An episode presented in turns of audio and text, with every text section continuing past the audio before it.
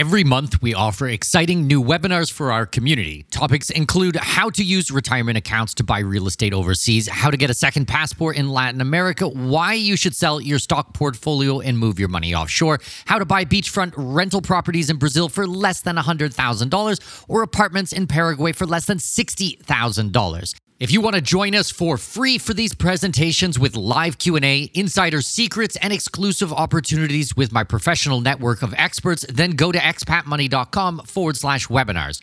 That's expatmoney.com forward slash webinars to register for free upcoming presentations. expatmoney.com forward slash webinars. We all dream of seeing the world, but the realities of living somewhere outside your place of birth can be daunting to say the least. Welcome to the Expat Money Show, helping you make the most out of your overseas career through conversations with successful expats on investing, entrepreneurship, self improvement, and continual education, all while sharpening your financial acumen. Now, please welcome your host with over 20 years of overseas experience, Mikkel Thorup. Holy crap, it's here. This has taken me seven months of my life to complete, and I am super pleased how it turned out. What is Miguel talking about? It's my new book, Expat Secrets. You're going to be able to find it on Amazon right now. Let me just give you the full name of the book because I think it says a lot, okay? Expat Secrets How to Make Giant Piles of Money, Live Overseas, and Pay Zero Taxes. Boom. I really like that. Basically, the book breaks down everything you need to know for leading an international life. This is timely information and modern, and it's a fun read. You can buy your copy right now by going to Amazon and searching Expat Secrets. This will really help support the show to grow. And if you want to be an awesome human being, mm. what I want you to do is leave the book an honest review on Amazon. It actually makes a huge difference to new authors like me. Seriously, I mean this. Please get a copy of the book and please leave the book a review. It's just good karma. Okay, enjoy today's episode.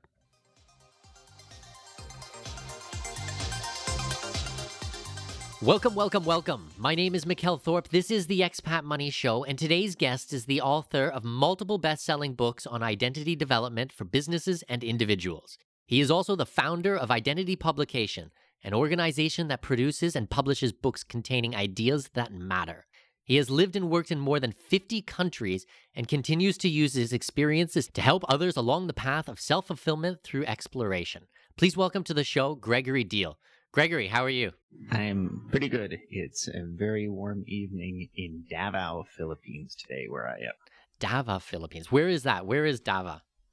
That is on the southern island of Mindanao, uh, which the island as a whole actually has somewhat of a controversial reputation. Uh, reports of uh, lack of safety, but Davao itself is actually quite welcoming and enjoyable. Mm, interesting. Well, I would love to hear about your experience there in a minute, but I want to get a little bit of information, a little bit of your backstory, and how you started Identity uh, Publications. Well, that is the culmination of a long journey I've been on of trying to get better as a communicator, which uh, started mostly in business contexts. And in fact, my first book was all about how to communicate more meaningful ideas as an entrepreneur or a small business owner. That book was called Brand Identity Breakthrough. And since then, it has really blown up into much bigger, broader, more philosophical concepts. And as I got better at the writing and publishing side of things, because self-publishing is so fun and easy to do now, I decided to go into business strictly helping people who have important, meaningful ideas to write books that are important and meaningful to them and potentially to the people who read them, and then to make them commercially successful. So that's how identity publication started. Okay, interesting. So, explain to me a little bit about what it is you actually do at Identity Publications. Well, I actually am about to release a book that covers exactly that question. The name of the new book is The Influential Author How and Why to Write, Publish, and Sell Nonfiction Books That Matter.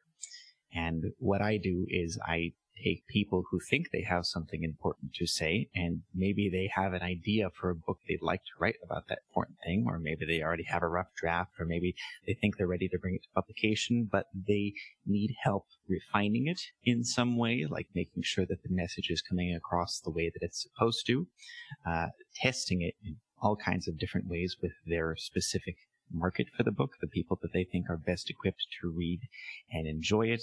And then, of course, all the factors of presentation that go into it, like a cover design and, and the book description and everything that's going to take to make sure that book is being represented accurately to the world and that it actually sells as well as you would expect a traditionally published book to do, which is typically the problem that self-published authors have that even if they have a great idea for a book, they really don't know how to make it actually look and function like we expect a real book to do, like the kind of thing you would pay 20 or $30 for. So I'm all about making sure that good ideas get presented correctly and get into the hands and the minds where they're supposed to. And then, of course, that their authors get uh, reimbursed monetarily through the financial success of their book.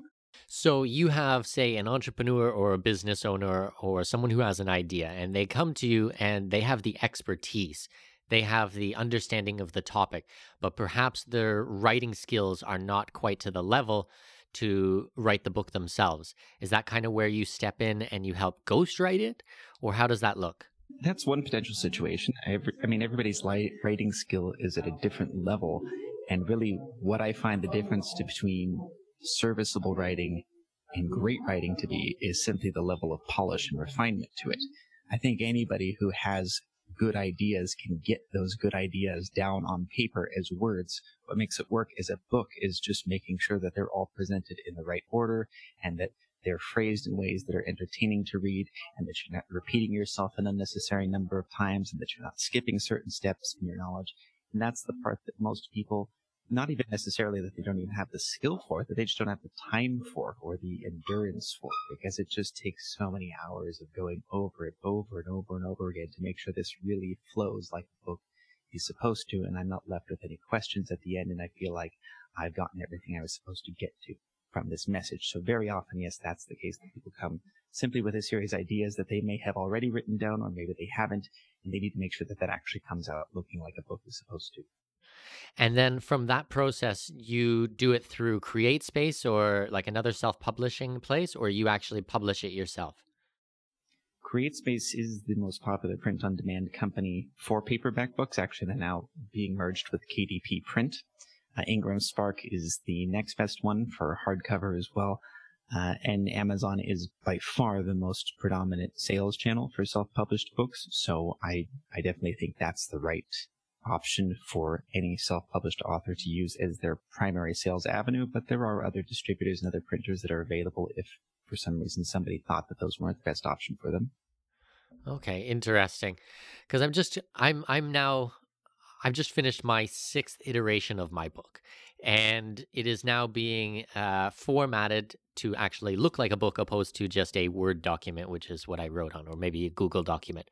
And even today, I sent it to someone and they found mistakes in there that uh, that I hadn't noticed, that Grammarly hadn't noticed, and my editor hadn't noticed. And so I, I, find the whole topic of books and book production and creating a book so fascinating because I've been working on mine for literally six months and had to live learn everything from scratch on my own. So I can see the advantage of working with someone who's done this before and someone who doesn't have the time to make all the mistakes that I have made and and really wants um, hand holding through the whole process. Yeah, well, the thing about a book is, especially because they typically are tens or hun- even hundreds of thousands of words long, is that there are so many things that can go wrong.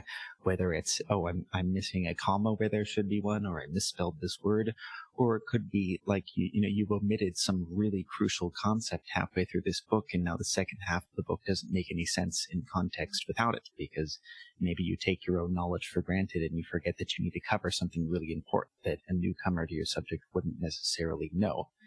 And there's just no way you can possibly account for everything that can go wrong all by yourself or even with the work of a single editor. That's why every book I've ever worked on, I have really stressed the importance of using a large group of beta readers, people from many different backgrounds, maybe people who are super familiar with your subject, but also some novices, people who know you personally, and also people who are complete strangers to come in and actually each one of them to read every line of your draft and tell you, okay, well, you know, here's where I'm still confused, or why doesn't this part come earlier in the book, or you're repeating yourself here, or oh, you misspelled this word here, because to me that is really the only way to make sure you have covered every single inch of your draft, especially if it's a really long book. Well, I think that's one of the most difficult parts because, like, just using me as an example for right now, my book is be about being an expat, about expat lifestyle, and about the world that I live in. But I've been an expat for 20 years. So it's so difficult for me to remember what it was like when I was first starting out. So I think that's going to be very common with a lot of people. If they're writing about a subject that they understand so well, it's kind of difficult to put themselves in that position when the reader knew nothing, when the person writing uh, didn't have that type of experience and explain it in a way that is concise. Yeah, that is a big subject in one of the chapters of my book. I call that unconscious competence. When you are so good at something that you don't have to think about it to do it.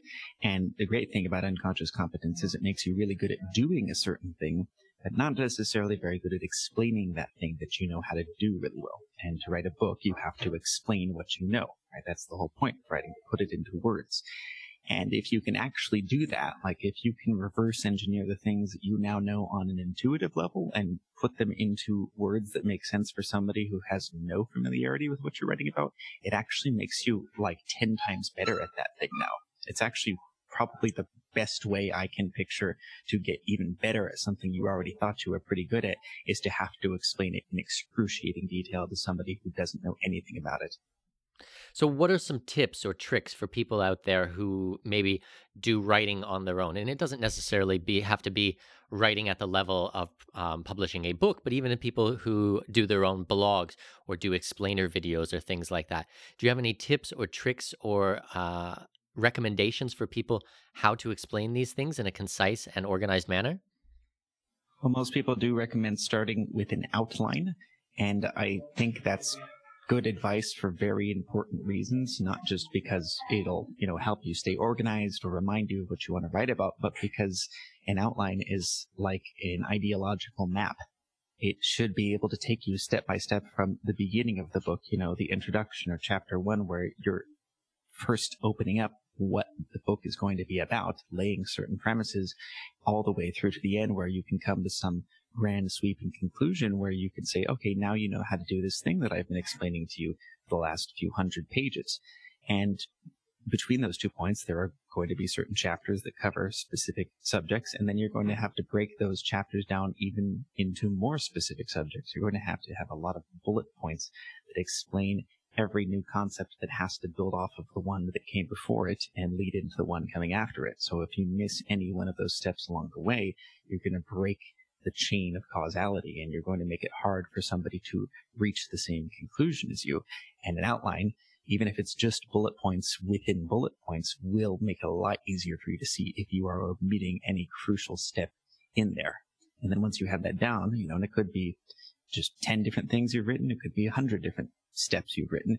It's simply a matter of filling those out with the appropriate verbiage, you know, making it sound like an actual conversation instead of just sentence fragments. And do you prefer more conversational style writing? Do you think that's um, more what's uh, hot these days?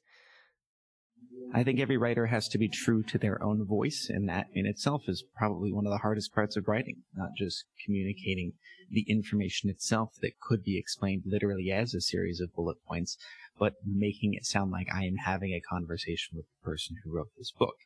And I think a lot of writers are afraid to show their own personality to a certain extent, and even a lot of editors think that their job is to make a book sound as generic and safe and simple as it could be, you know, eliminating unnecessary words and phrases and so forth. And to a certain extent, that makes sense because it reduces the risk of offending anyone or confusing anyone, but it also eliminates all the uniqueness from a conversation.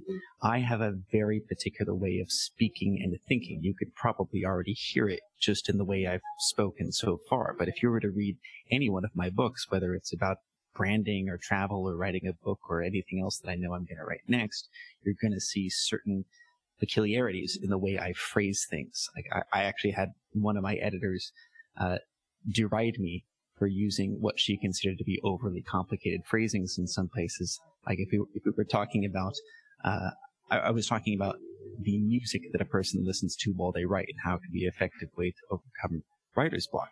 And she wanted me to use the subheading sounds just to talk about this particular section in the book. And I said, that's not really how I would say it though. I would say something like sonic landscape, you know, like just this weird verbose way of thinking about it that kind of makes it sound a little more important, a little more pompous, but is definitely what Gregory Diehl would say. And I chose to keep those things in because I want people to have the actual experience of talking to me while they read my book. Oh, that makes perfect sense. I think that the descriptive language that people use in books can be very powerful. Um, I know from my own writing, the first instinct that I have is to try to get as much knowledge from my brain out of it and to you. But the more technical I got, the more uh, information that I had, the more difficult it became to read.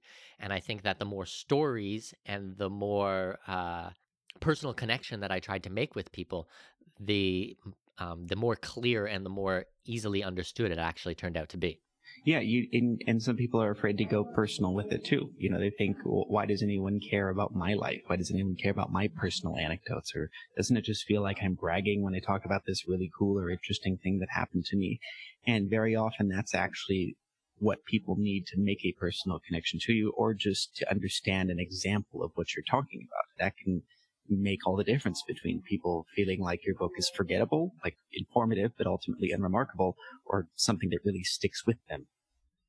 So, when someone comes to you with an idea for a book, uh, what do they? What do you usually like to see in place um, to have a firm grasp uh, to go forwards with them? I want to feel like they actually know what it is they're trying to say. I think a lot of people who know they want to be authors don't really know why they want to be authors. They just want to write a book for the sake of writing a book or for the identity that comes with being an author. I want to work with people who really feel like they have something valuable and most importantly unique to say. And that can come from many different places and you could have many unique and valuable things to say. I think I'm probably going to write dozens of books over the course of my life. And if if I get that sense when I'm talking to you that you know specifically why you want to write this book in the way you want to write it, I I know then that it will be possible for us to go through all the minutia and tedium of actually bringing that out in the book. So more than just uh, bragging rights, they have to have a real clear objective of the purpose of the book.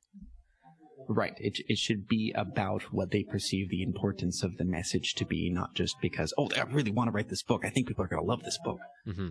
or think that it's going to make them piles of money or make them you know famous, things like this. Right, and it could like those things are certainly possibilities, but I don't think those should be the primary motivator for why, especially a first-time author, should be uh, so desperate to to bring a message to the world, especially because as you've learned through the last six months, it is a full-time job if you do it right. It's not, you know, it's not as simple as a lot of self-publishing gurus try to make it sound. Like anyone can write an Amazon bestseller in 30 days and pay someone on Fiverr to make a cover, and suddenly you're world famous for being the go-to expert on whatever your niche is. Like that's I mean, that can be done, but is that really what you want to do? Well, I think that's uh, more of the exception than the rule. Yeah, I, I, I, mean, any anybody can sell a book if it's written about something that happens to be popular and topical right now. But I'm more concerned with timeless things that haven't been adequately covered in the domain of books. It's amazing to me that in the age of information where we have access to so much more knowledge than has ever existed before, there are still so many important things that I think really haven't been adequately covered yet. See, that's an interesting topic because with the internet and being as vast as it is, you would pretty much assume that anything that could be written basically has been written already. No, absolutely not. At least not to the level of depth where it's meaningful and part of what makes a book a book is that it caters to long form, in depth communication so much better than any other communication medium that exists, including YouTube channels, podcasts, e- blogs, right? Uh, partially because of the length again, because you can write hundreds of thousands of words. My new book now is the longest one I've ever written. It's about 130,000 words, which translates to about 500 pages or 12 hours of audio narration. And I'm quite frankly amazed that I had that much to say. Like, I've been doing this a while. I kind of know what I'm talking about, but I, I had no idea that it would go on that long when I began writing it. And that's part of what makes books work is that there's no way I could communicate that same amount and depth of information in any other medium that currently exists. Yeah, I agree with that completely. I think that there's a lot to be said for long format and really explaining an idea it it does take more than a 800 word blog article. Or even a series of blog articles or a series of, of you know instructional videos. Like you you can get certain things across. I don't mean to demean these other mediums. They're certainly more convenient and accessible in many ways but they don't quite reach that same level of importance prestige. I, I think there's a reason why books have remained popular for basically since the invention of the printing press. I think there's a reason why we react so emotionally when we talk about things like book burning. I think there's a reason why we save shelves of our favorite books for decades because we recognize on some level the importance of what books represent if they're written about important timeless things. Well, that's an interesting concept as well because, like, I have a two year old at the house. Uh, my daughter's, yeah, two, two and a half years old. And she doesn't know, she doesn't understand, but sometimes she'll get a book and she'll tear one of the pages. And, you know, I'm a reader, my wife is a reader, my mother's a reader. And we're always like, no, you have to respect the book. Like, we, we always try to teach, you know, respect for books. Like, there's so much value. Like, I, I think you'd, you'd be hard pressed to find anything else in the world that has as much value with such a low price point to entry. Yeah, and you know, when was the last time you cared so much if you scratched a DVD? When was the last time you even played a DVD? Oh God, and never. partially because they get obsolete so quickly, right? There's certain mediums, just by nature of our technological advancement, only stick around for a few years, right? Whereas in books, although you know our technology for printing improves, certainly, like print on demand is a relatively recent development, uh, the fundamental form and function of a book has not changed for hundreds of years, and there's a reason for that. Well, even with the Kindle, I have so many people who recommend to me get to get a Kindle. I, I got one of those and it didn't do it for me. I'm I'm old fashioned. I wanted paper. I wanted the smell of the book. I want to hold it and feel the weight of it and and see the cover and and all of it. I want the entire experience. I don't find that any technology has ever been able to replace that. Right. And I'm I'm like audiobooks, you know, just because they're convenient. Like I can listen to narration on my Audible app at uh, 1.5 times speeds while I'm driving or doing some other mindless task that doesn't really require my full attention. And that's certainly a nice benefit. But at the end of the day, it, it doesn't have that same emotional appeal as actually holding a hardcover book in my hand or even seeing my own books in print and seeing my name and, and my words in that timeless form has a measurable impact on me and certainly anyone that I show my books to, right? It, it creates an impression like, oh, this guy's important you wrote a book about this. He must really know what he's talking about. Well, it's that instant authority in that space. If you wrote the book on it, like like that is literally a saying. He wrote the book on it, you know? So it's difficult to get that type of magnitude and importance from any other type of medium. Yeah, and people don't even have to read the book to get that. They just have to know that you wrote the book and they'll immediately assume you must know what you're talking about. Or even if they're not actually interested in the subject of the book, they say, oh, well, this guy's an author, so let's treat him like he's a high status individual, you know? With a lot of my coaching clients, we talk about positioning.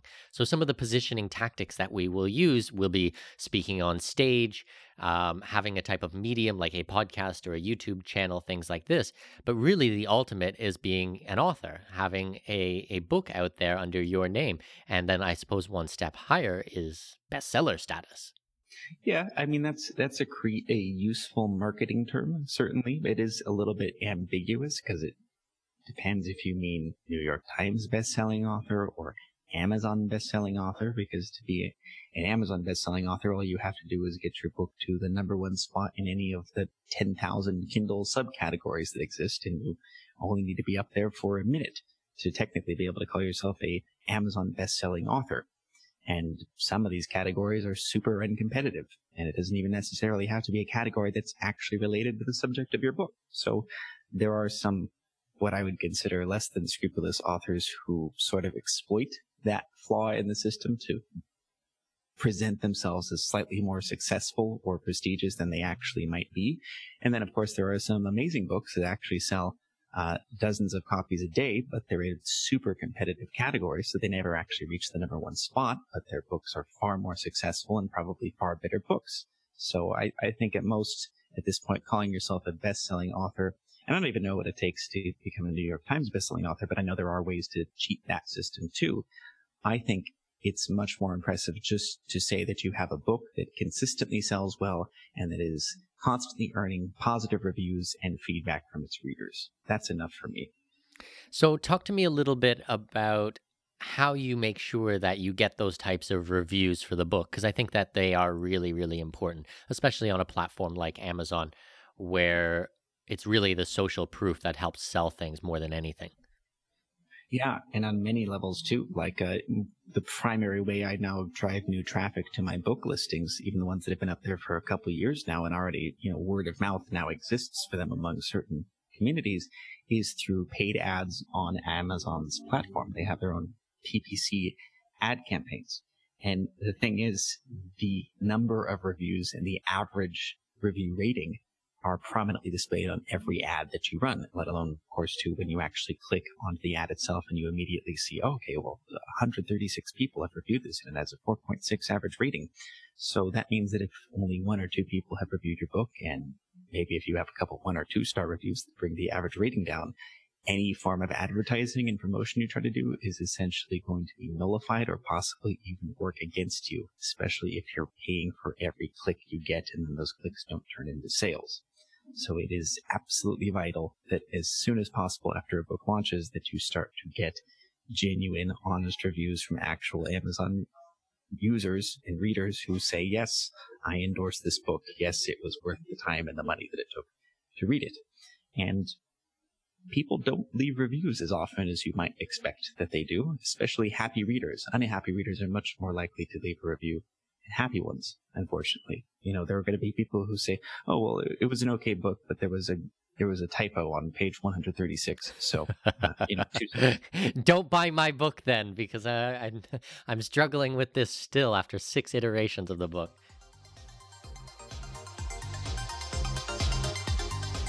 Just gonna take a quick break. Okay, new book is here. It's called Expat Secrets How to Make Giant Piles of Money, Live Overseas, and Pay Zero Taxes. This book took me seven months to write and publish, and it's a culmination of some of the best stuff I've learned over my 20 years living as an expat. I cut out all the crap and tried to give you the real meat with this book. If you ever wanted to live overseas, or if you are already living overseas and you want to take things to the next level, to legally reduce your tax bill, to live a more international life, and get the best of everything planet Earth has to offer, then you must go to Amazon right now and purchase your copy of Expat Secrets. Pause the episode and go take a look. It's cool. I'll wait. Seriously, you guys are going to love this. Enjoy the book.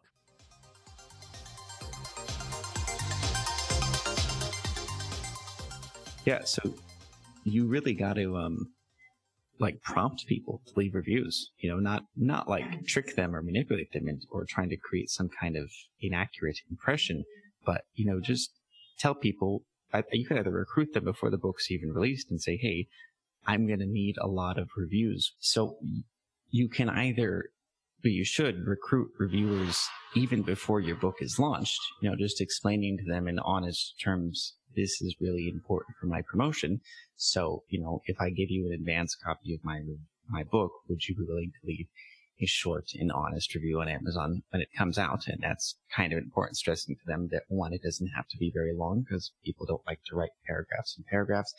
And two, stress that, you know, I, I want you to be honest. Like, you know, share your actual thoughts and make sure that they understand how much it actually helps the success of your book because people are much more likely to do you favors if they think that their favor has a measurable impact on you and that they are appreciated for what they're doing.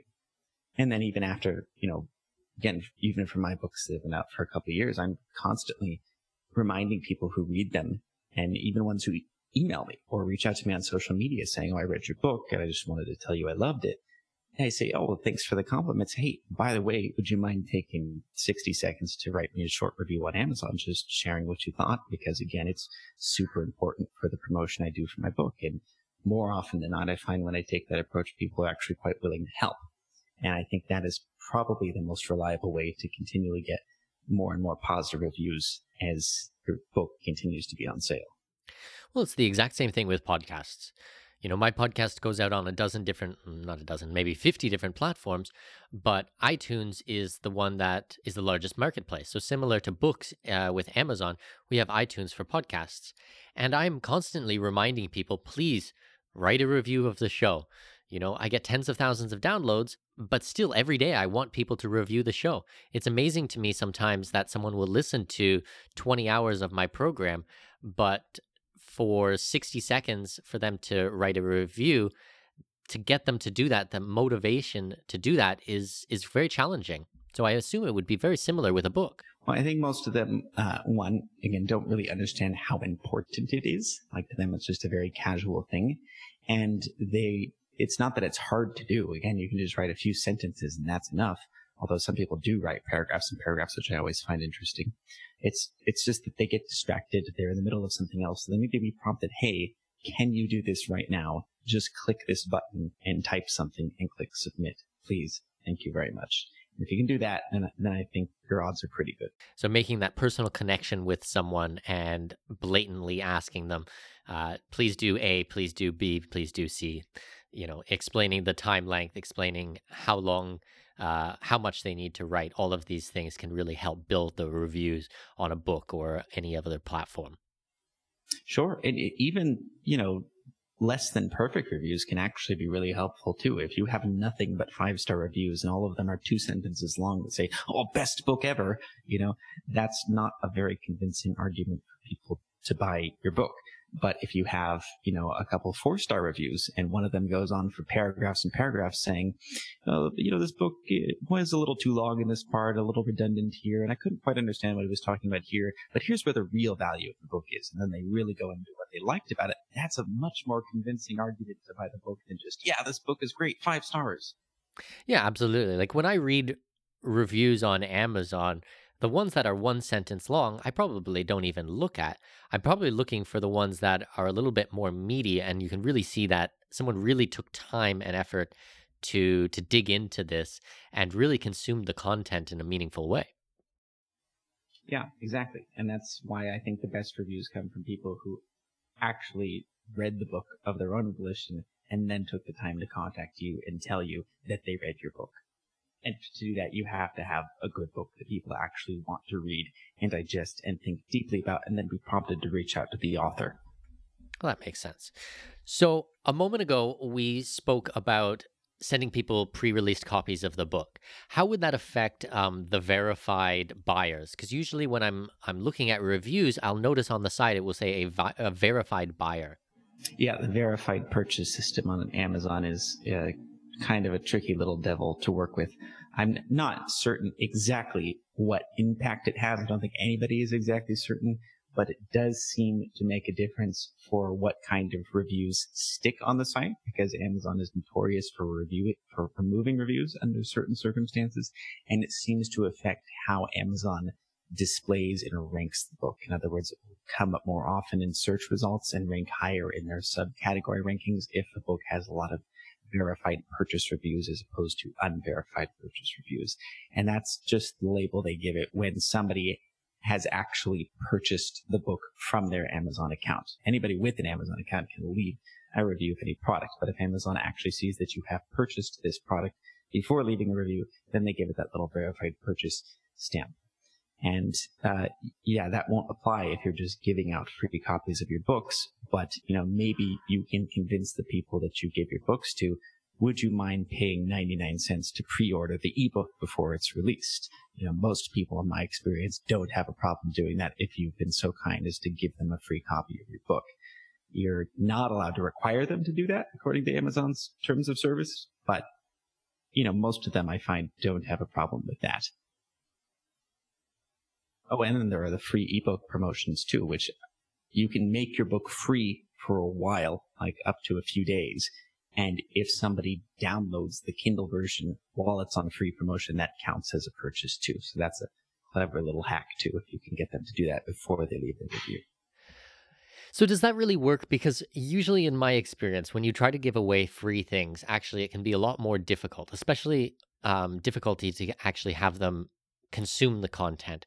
Because I find that if you pay, you pay attention. What's your experience with that? Yeah, I think that's certainly true. And actually, you know, we could talk about pricing strategies, but more often than not, I found that if I price my books higher, they sell more and I get better reviews. I've done a lot of experimentation with pricing. A lot of new authors will try to really uh, bargain price their books because they don't think anybody will, will buy it if it's more than 99 cents or more than a few dollars or maybe 10 or 12 dollars for the paperback. And maybe this only works for a certain kind of book, but I found if I charge 20 or $25 for a paperback, I actually sell more copies than if I charge 10 or $15. Or if I charge $9.99 for the ebook as opposed to $2.99 or $4.99. Again, I actually sell more and I think I get more of the right kind of readers because if the book is priced higher, only people who actually really want to read that particular kind of message and are the most qualified for it and the most convinced that it's the book that they want are going to make that financial investment. If it's 99 cents, anybody who's just kind of half-heartedly interested might buy it and skim through it and say, oh, this sucks. I don't like this. Two stars, you know, but somebody who's going to pay more for it is really going to digest the content and then be more likely to get the full intended value of the book. So it's that perceived value at the higher price ranges. Right. And if your book is any good at all and is written about something that you know you consider important and that hopefully readers consider important, it should be worth more than 99 cents, right? Well, absolutely. When I look at the amount of work that I've put into books, Jesus, and and the amount that I've paid for books in the in the past, I, I certainly don't hum and haw. You know, whether it's a uh, a $20 book or if it's a $10 book, it doesn't really matter to me now. I know I understand the work that goes into it, the time and the energy and the effort, and how even one sentence or one paragraph from the entire, you know, 100, 200 page book could actually have a huge impact on my business. Right. Business books are a great example of that, or really any kind of how to advice book about an important subject. If you learn just a few useful things from a really good business book, or um, I helped my friend uh, Olivier Wagner publish a book about expat taxes, which is a notoriously complex subject, and there's not a lot of really good, reliable information for American expats who pay their taxes from other countries. And you know, a single mistake there can cost you a lot of money or even get you arrested, right? And so you know, paying $20 for his book, even if it only teaches you a few useful things you didn't know about the American tax system for expatriates, you've well more than got your money's worth, right? Even if you learn just one or two important things, let alone if you actually digest the whole book in a whole new paradigm about how taxes work. Business books are the same thing. I'm helping a guy right now named Sean Plotkin who is writing a book about the American bail bond system, which if you look, is a subject it's almost impossible to find reliable information on from one authoritative source. So his book is going to be the first of its kind that addresses, you know, here's how bailing someone out of jail works in America. And here are all the weird little tricks you should know to make sure you're doing it right and not get ripped off and hopefully not go to jail. And so again, for somebody in the right situation where, you know, they're desperate for information, they're not going to, you know, hesitate. Oh, I don't know. It's it's two dollars more than I'd like to spend on this vital information that I need right now. So with those types of informational books, how do you keep them relevant? Because so many things change. You know, if we're talking about law, if we're talking about taxation, if we're talking about things like that, those are not just general concepts. Those are things that are updated annually or biannually. How do you write a book like that? Some things, uh, by their nature, you know, you can't make them completely timeless. Everything has certain timeless qualities to it, and I struggled with the same thing while writing The Influential Author. uh, writing important books, sharing important ideas, changing people's philosophies, that's a timeless concept, right? But the specific ways to do that as a self-publisher is extremely topical. That changes on a yearly basis, right? Like even in the year that I was writing The Influential Authors, certain key parts of using Amazon and KDP and CreateSpace changed while I was writing the book and I had to edit the content because of that.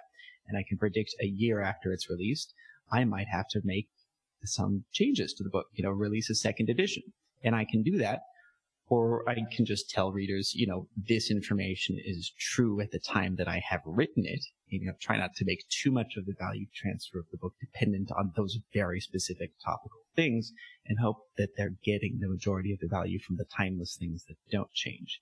In the case of the tax book, we did release a new updated edition for 2018. It was originally released in 2017, and we'll probably do the same thing during tax time in 2019.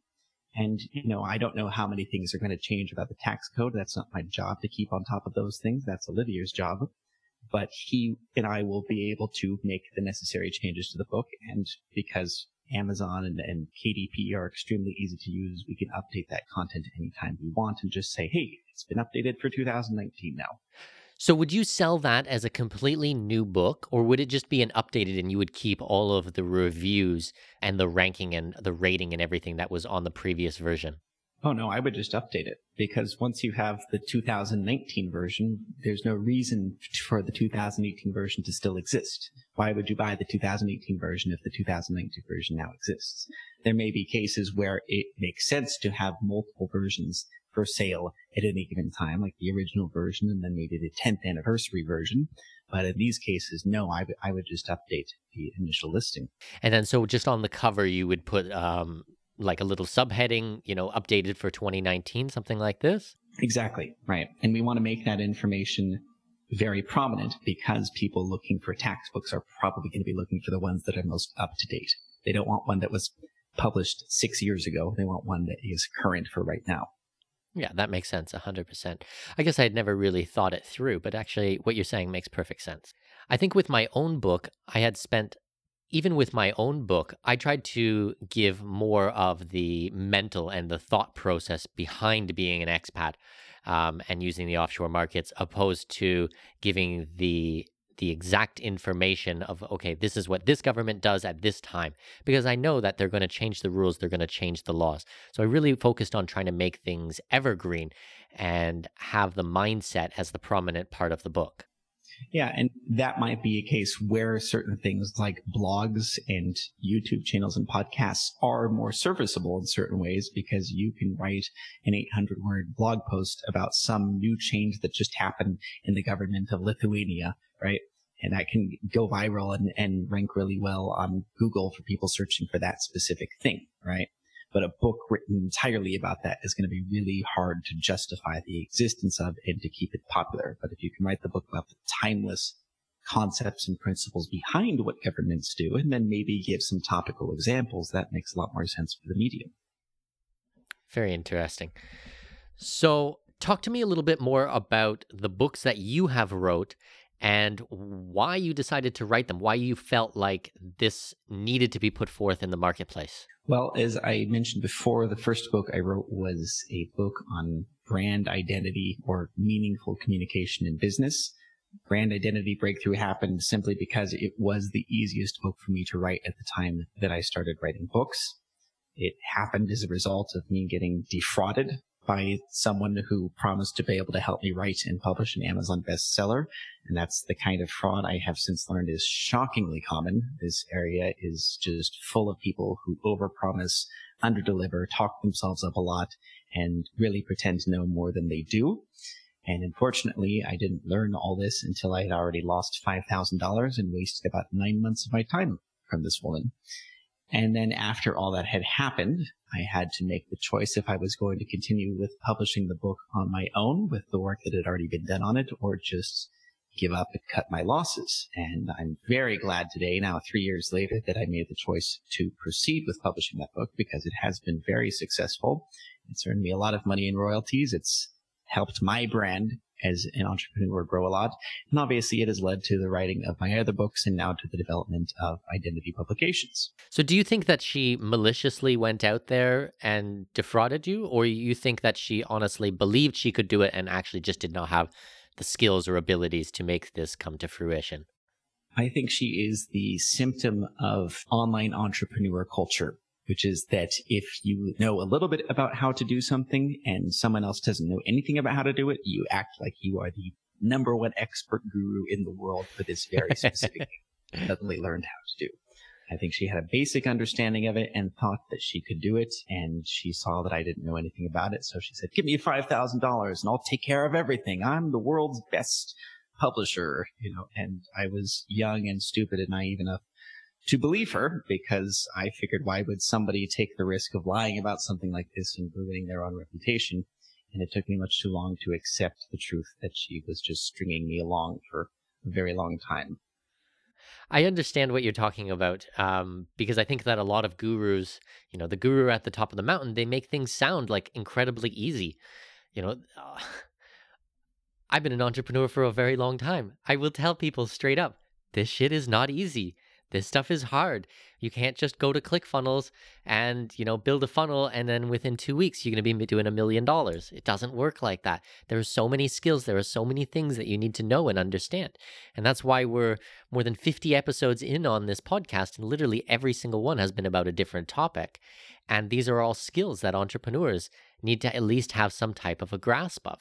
And that's why I think the the topic of entrepreneurship there is so much depth to it because it just goes on and on and on. Oh yeah, I mean, again, I, I, told you I was surprised at how long the influential author ended up being. Just that I had so much to say about the subject, and I will never claim that I am the world's leading expert on self-publishing, but just even with with a few years of experience here and some success under my belt, I had so much to say, and I even say many times throughout the book, there are still things you're going to have to figure out for your specific situation. Like this is not a complete guide to everything you need to know step by step. Here's how to be successful as an author. It's here are the principles you will need to know.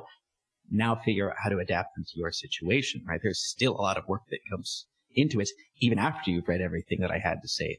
That was a 500 page book, and still there were things that didn't get included in it. That's incredible because how yeah how could I possibly tell every single person you know specific advice for their specific book and their specific goals? Right? It's endless. It's infinite. Well, for any of my listeners who have been following the show for a while, they know that just the topic of books in general, I think, is just so fascinating. So tell me, okay, so that was your first book, Gregory. Tell me a little bit about your second book. It's probably something you'd find pretty interesting. It's called Travel as Transformation, subtitle Conquer the Limits of Culture to Discover Your Own Identity. It ended up being something of a mix between a personal development book and a travel memoir. Where the intention really for me was to write a travel book that was unlike any other travel book that had ever been written before, in that I didn't talk about amazing places to go and things to see and the, and the practicalities of living out of a backpack or anything like that, but more the psychological impact that living a nomadic lifestyle has on you, especially if you start doing it from a young age before your cultural identity is really cemented. Because I've been traveling since I turned 18, basically, and I'm 30 now. So for the last 12 years, I have been making my home wherever I have and discovering my values and identity as I go. And I think people who just live in one place their whole life don't really have that freedom of choice and they're unconsciously affected by what everyone around them believes, even if they think that they're thinking for themselves. Oh, we could go into a very long conversation about this. I think uh, right off the bat, maybe we, we, we should have started with this part um, in the interview. But um, yeah, I, I definitely agree with you on that point that travel totally reshapes you as a human being. I really find that if you go on a two week vacation, you are still the same human being at the end of two weeks. Try going on a two month or a two year or a 20 year trip. Like I've been an expat living abroad for about 20 years now. I don't even remember what it's like to just live in one place or one town and have the same friends forever. And I imagine living a uh, a nomadic lifestyle, like you said, is is really a continuation of that.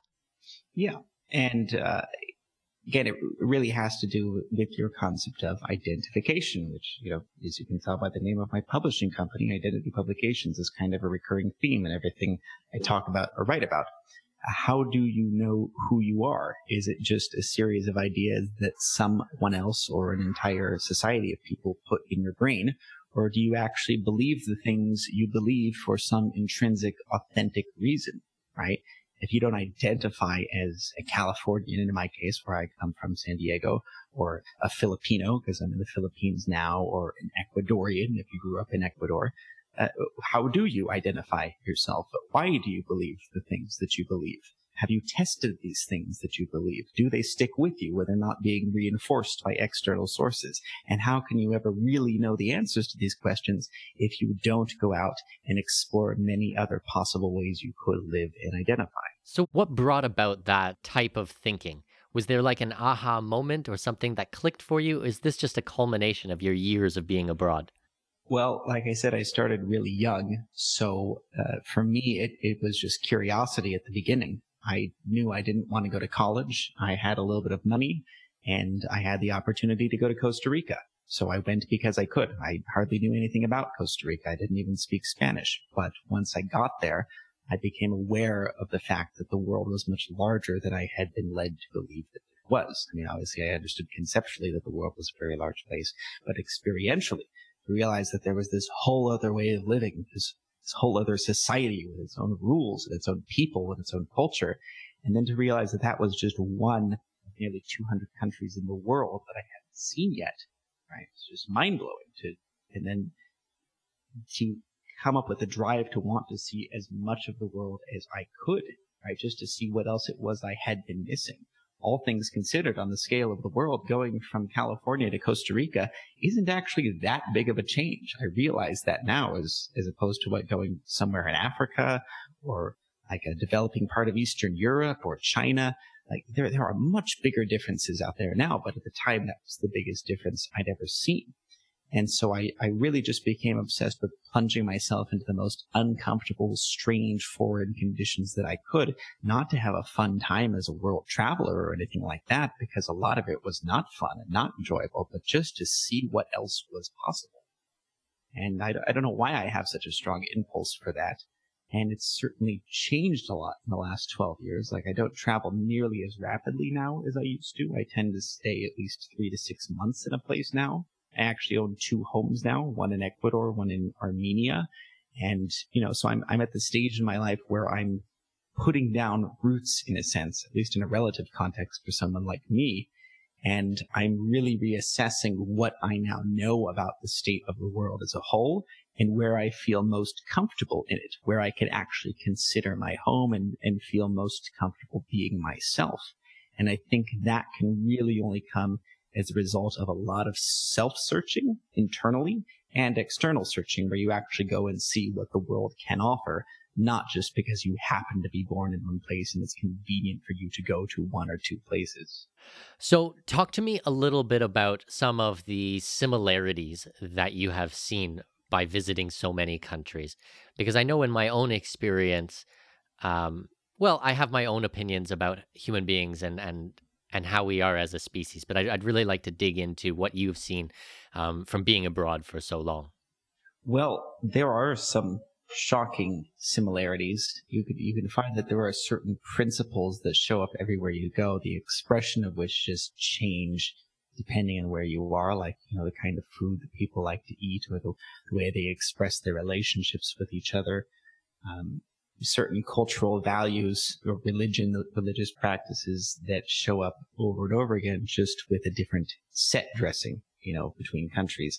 And in some ways, it starts to seem absurd because you realize that some subgroups of people will completely hate and vilify other subgroups of people for what seem like the most ludicrous reasons, right? Because they do things a slightly different way. And in the grand scheme of things, really, you know, to you, it looks like they're, they're quite similar. Like if you looked at human beings from an alien's perspective, you'd see a lot of similarities in the way our species expresses itself and the way we live. But on the surface level, right, we call things by different names. We speak different languages. We wear different clothing, you know, and, and so we, we form this uh, these barriers between our many, many different subgroups because we put a different surface appearance on the many ways that we do essentially the same thing around the world. And that's kind of infuriating for someone like me to see that I, I find our world to be just really unnecessarily divisive and, and inefficient in so many ways.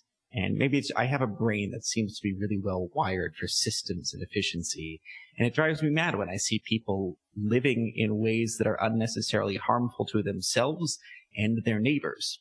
And, you know, why don't we have world peace, like this elusive goal that everybody talks about as something that everybody wants, but is impossible to achieve in practice? And to me, the obvious answer is because we all identify with certain arbitrary limits that are not inclusive of the limits that other people identify themselves by. Why do we have 196 countries? What an arbitrary number. Why not 197? Why not 195? Why not a million? Why not two? Right? Well, because that's just the way that the world worked out and the way that groups identified themselves and set up barriers between each other. And I don't just mean physical barriers like Trump's wall or something. I mean economic barriers. I mean cultural barriers. I mean just things that stop us from interacting with each other and identifying with each other and sharing with each other. And it's all, it's all just madness to me. The world, the world's a really crazy place, in my opinion. And that's the kind of thing you can't really get a sense of until you've seen enough of the world, I think. And not just seeing the world, like as a tourist, but actually like really living among many different cultures of people of all economic statuses and, and all different parts of the world. I've made it a personal mission of mine to really start to feel like I actually live as a member in as many different countries as possible. I've got three passports now, working on four, because I want to actually be accepted as a citizen in as many of these countries as I can. That's part of why I bought property too, because I want to actually be able to say, I am a part of this culture. I am a part of this country now, while at the same time still being independent of it because I come from a different place and I know that I can leave anytime I want. So I've got one foot in and one foot out. I live between two worlds. And that's really the only way someone like me can live now because I will never go back to being Californian. Even though I own a house in Armenia now and my grandmother was Armenian, I will never be Armenian in the sense that people who grow up there and are full blooded members of the country and the community, but I can still actually interact as if I am one of their own while still living my own world that is international, that is inclusive of the whole world. I'm in the Philippines now.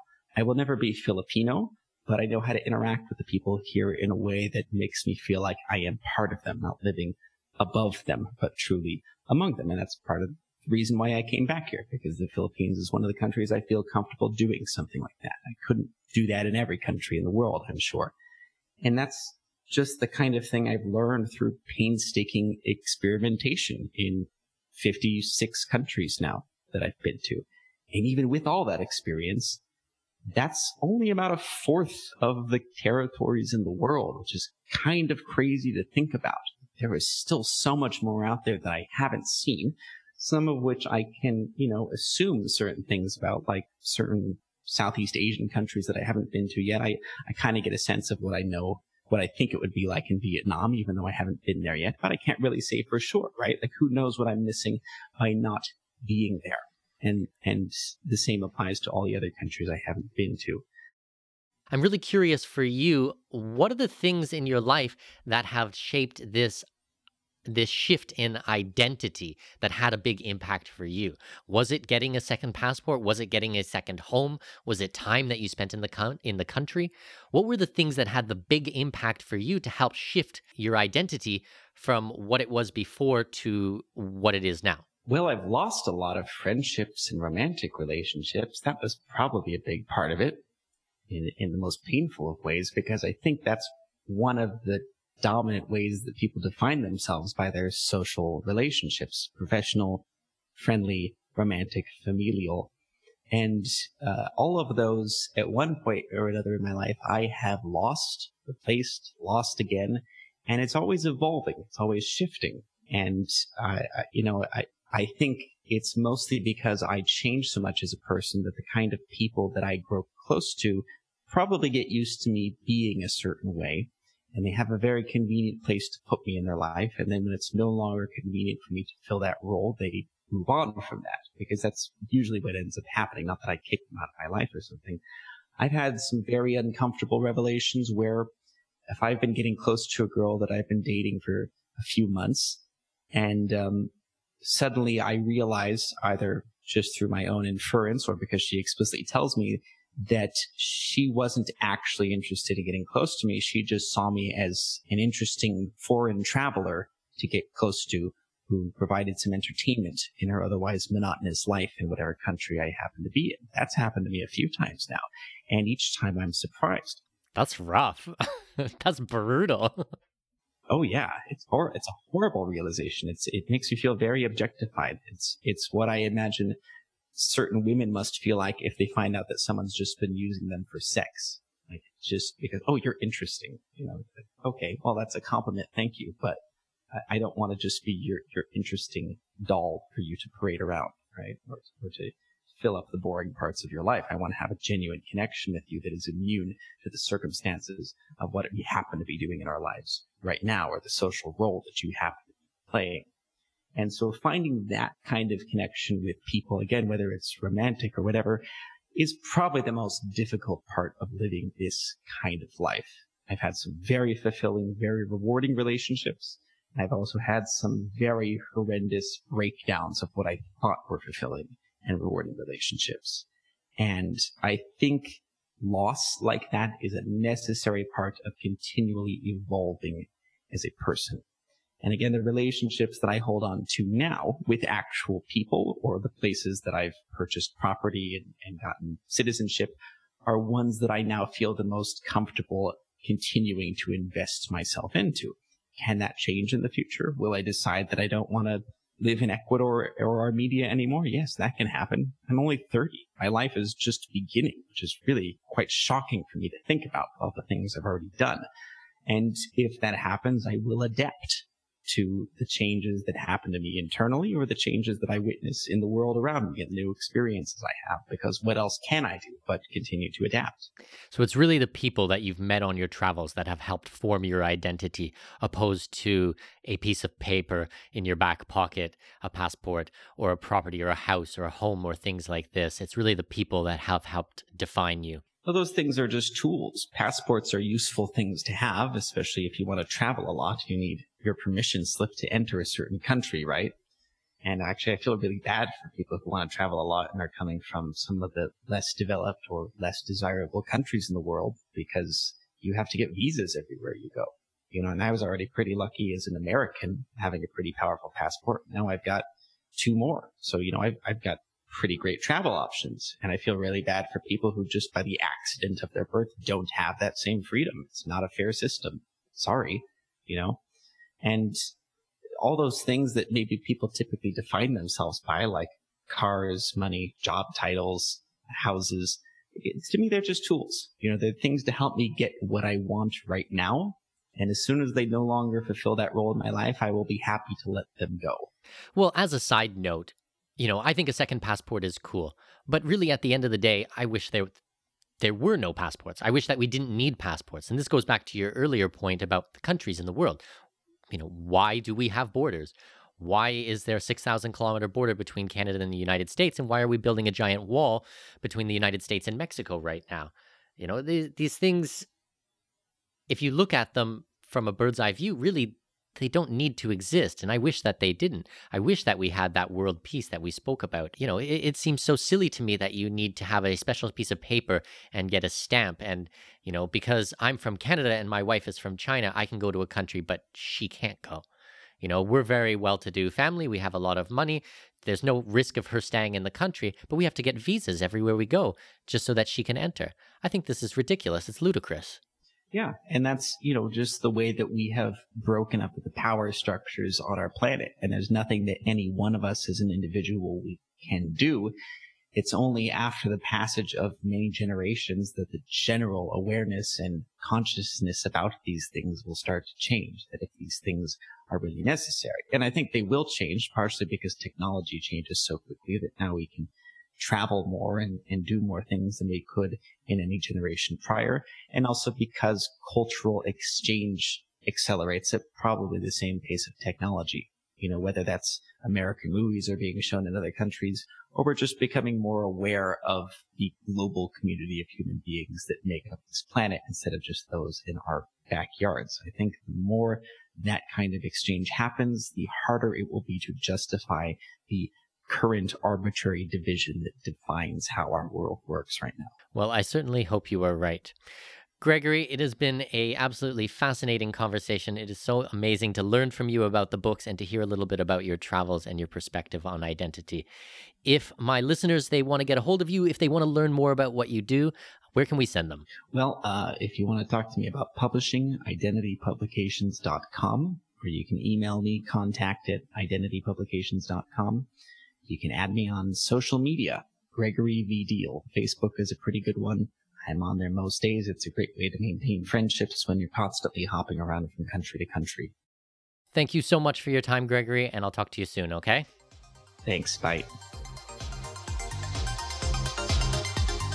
Okay, I want to read you the reviews from the back of the book that some massively famous people in the international living space have wrote for me. See if you recognize some of these names, okay? So Gregor Gregersen says, in Expat Secrets, Mikkel elegantly describes the many benefits that accrue to those that choose their country of residence and provides practical and timely tips and examples for doing so. This book is a game changer. Lief Simon says, Having lived and worked overseas for more than a quarter century myself, I've seen expats make every mistake under the sun. Save yourself time and energy and learn from someone who has actually done it. Expat Secrets is the book to get you started in your international journey. Edmund John says, Having incorporated hundreds of companies for my clients over the last seven years, this book is very helpful for those that are starting out. And Michael Cobb says, a huge thanks to Mikkel for clearly written, concise description of the international experience as lived by a true globe-trotting pioneer. Especially refreshing is the chapter on the benefits of raising kids overseas. As the father of two third culture kids, I can personally assure you that no education expands the mind more than growing up overseas. And my good friend David McKeegan wrote the foreword to this book, but I will let you read that yourself when you go to Amazon today and you purchase your copy of Expat Secrets. Thanks, guys. This episode may be over, but your journey to greatness continues by visiting our webpage and signing up for our newsletter. For convenient access to new episodes, show notes, and other crucial resources, visit expatmoneyshow.com. We look forward to you joining us on the next episode of the Expat Money Show. Safe travels. I have managed to secure exclusive rights to a block of villas in one of the hottest up and coming regions in my current home country, Panama. Join me Saturday, May 4th at 10 a.m. Central, 11 a.m. Eastern Time for our special presentation called Investors Workshop, capitalizing on the globally recognized resort brand coming to Panama. We will discuss how the tourism landscape in this region will change rapidly upon the public announcement of this project and how I have secured the rights for my clients to capitalize on this opportunity before anyone else.